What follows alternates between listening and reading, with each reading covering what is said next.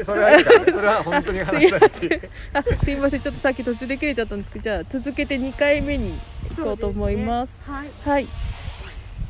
どこだろさっき林業に携わっているモチベーションはその山主さんが喜んでくれること、はい。まあ、ちょっとさっきの、えー、と醍醐味のとこでもその話が少し出てきましたけどその具体的に喜んでくれるっていうのはどんな場面なんですかね？山主さんが喜ぶっていうのは。そうですね。まああのやっぱりその人工林って言って山でも人が木を植えた山っていうのはその木を使うために植えたり売るために植えてるんで、そういう山の場合はその木を高く買ってくれたとかね、あのそういう自分で植えた木が高く売れたっていう時は喜んでくれますけど、うん、それ以外にもあの山を切ったことによってその山の周りが明るくなった、うん、今まで山の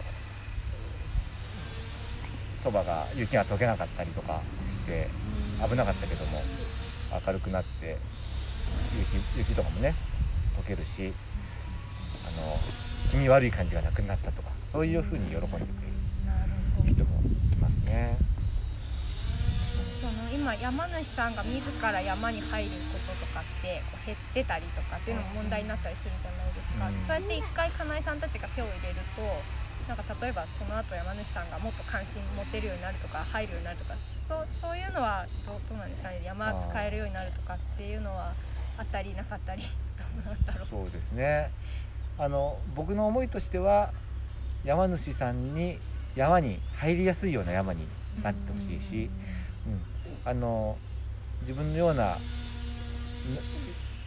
そのプロとしてやってる人だけが山に関わるんじゃなくてそれぞれの山主さんが自分の山に手を入れてで手を入れれば入れるほど自分の山に愛着が湧くと思うんで。うんそういうきっかけを自分が作ってあげればいいなもちろんかといって太いような危ない木をあの山主さんが切って怪我ししてしまうのも危ないんでそういう難しいところは自分がやるしあの山主さんができるところは山主さんにやってもらいながら山主さんにも関われる関わってもらえる山づくりを目指しています。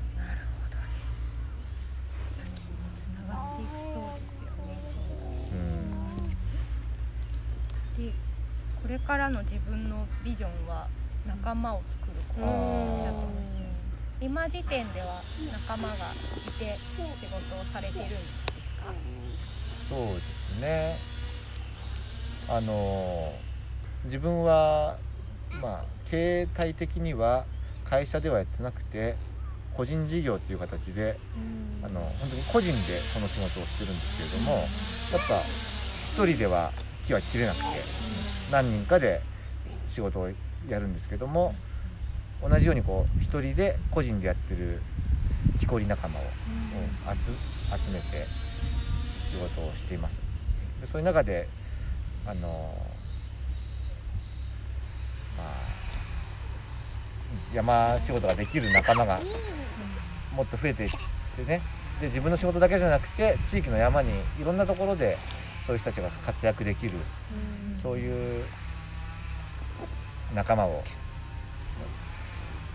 増やしたいなっていう。私神奈川県の方でちょっと林業関わってたんですけど、はい。そのフリーランスのの木こりさんとか林業をやってる方っていなかあんまりいないというかあほとんど聞かなかったと思うんですよ。稲田といっぱいいるんですか？そういう方って。い今も何人かはいらっしゃる？そうですね。多分なん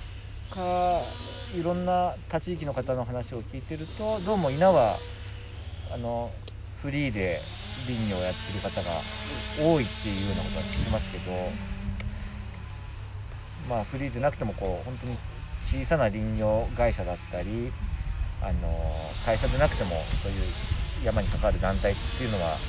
多い地域なんじゃないかなっていうふうに感じてます。なんでなんですかねどういうなんでなんですかね。その全国的にというか例えば国とかはどっちかというと大きくまとめてうん大きく効率的に林業をやれっていう方向じゃないですか。はいでそういう中でもフリーの方がやってきるってすごくあの失礼な言い方なんですけどぶっちゃけ食べていけるんですかみたいな疑問って湧くんですけどどどうなんですか？いいですね。切り込んできますね。ちょっとすいません。ます。いいいますがあの一番実はそこが知りたいあーなるほど。ね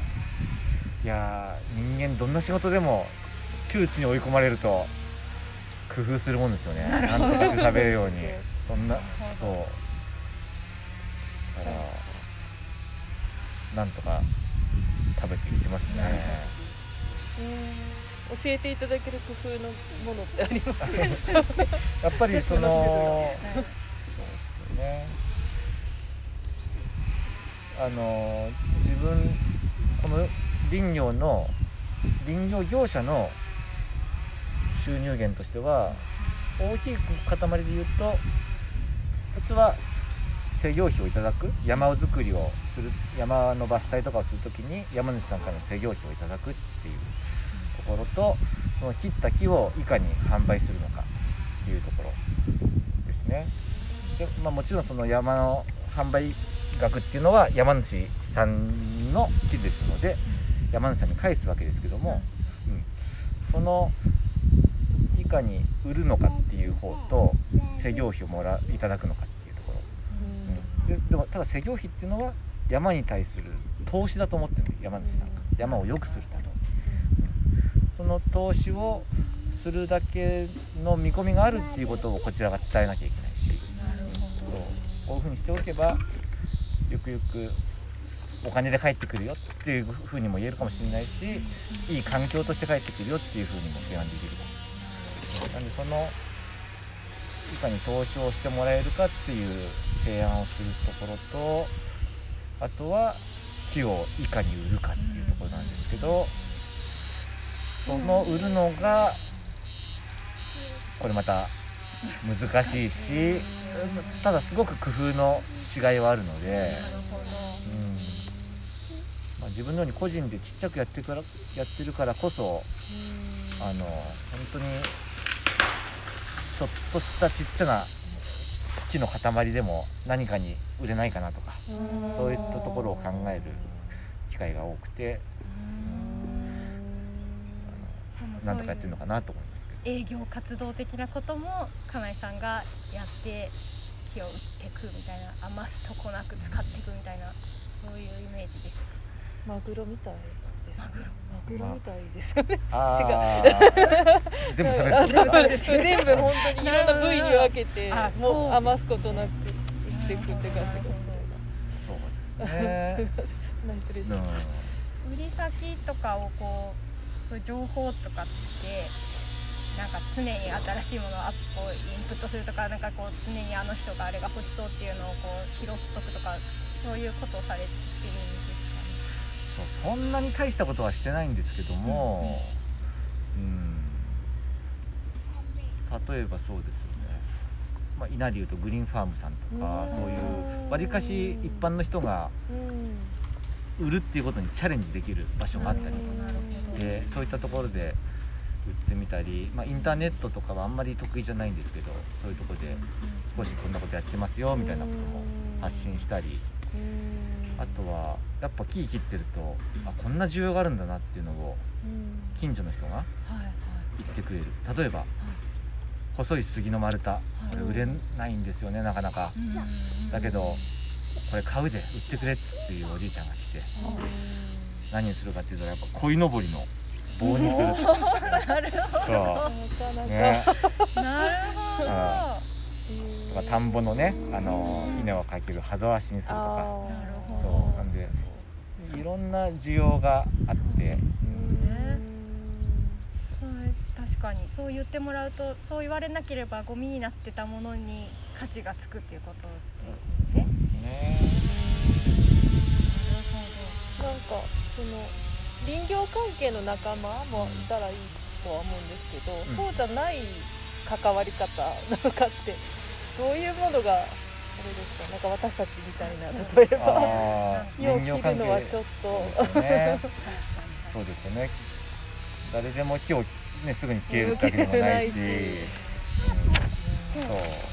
もフォレストカレッジだと関わりたい人いっぱいいまいっしたよね。ぱいいましたよねねうんあのもちろんそういう木を売るっていうアイデアをねあの考えてもらったりだとか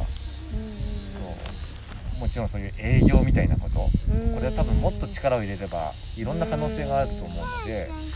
こういうものが売れそうだからひこりさん切ってくださいよなんて逆に提案してもらったりだとかするとこちらもすごく嬉しいですよね。こうやってなんか来てみないとでも全然わからないでですすね。現場もわからない。し自分たちなんかこう木が本当にたくさんある環境にいるから、うん、実は価値に気づかなかったり価値を忘れてたりとかするもの。ここにある切り株なんかも昨日ちょっとこれはもうそのまま捨ててこようかななんて思ったんですけど 綺麗だなと思って思っててね梅の木ですよね。そうすごい綺麗なこんなピンク色っぽいというかね綺麗ですよね。そうあとよそ者が関わっていく余地はあるということでよそ者とか言って最後に聞いたちょっと待って50年後100年後の森林っていうところですごい深いお話があったたんですですけどそうですねちょっとまとめの言葉30秒で。いただいていいですかはいお願いしますそうあの今山の中入っててもな50年前の炭の焼いた穴があったりとか、そういったところに思いを馳せたりあこんなにいい気があるんだってことを思いを馳せるんで自分たちもやってたことが50年後の人にこう思いが届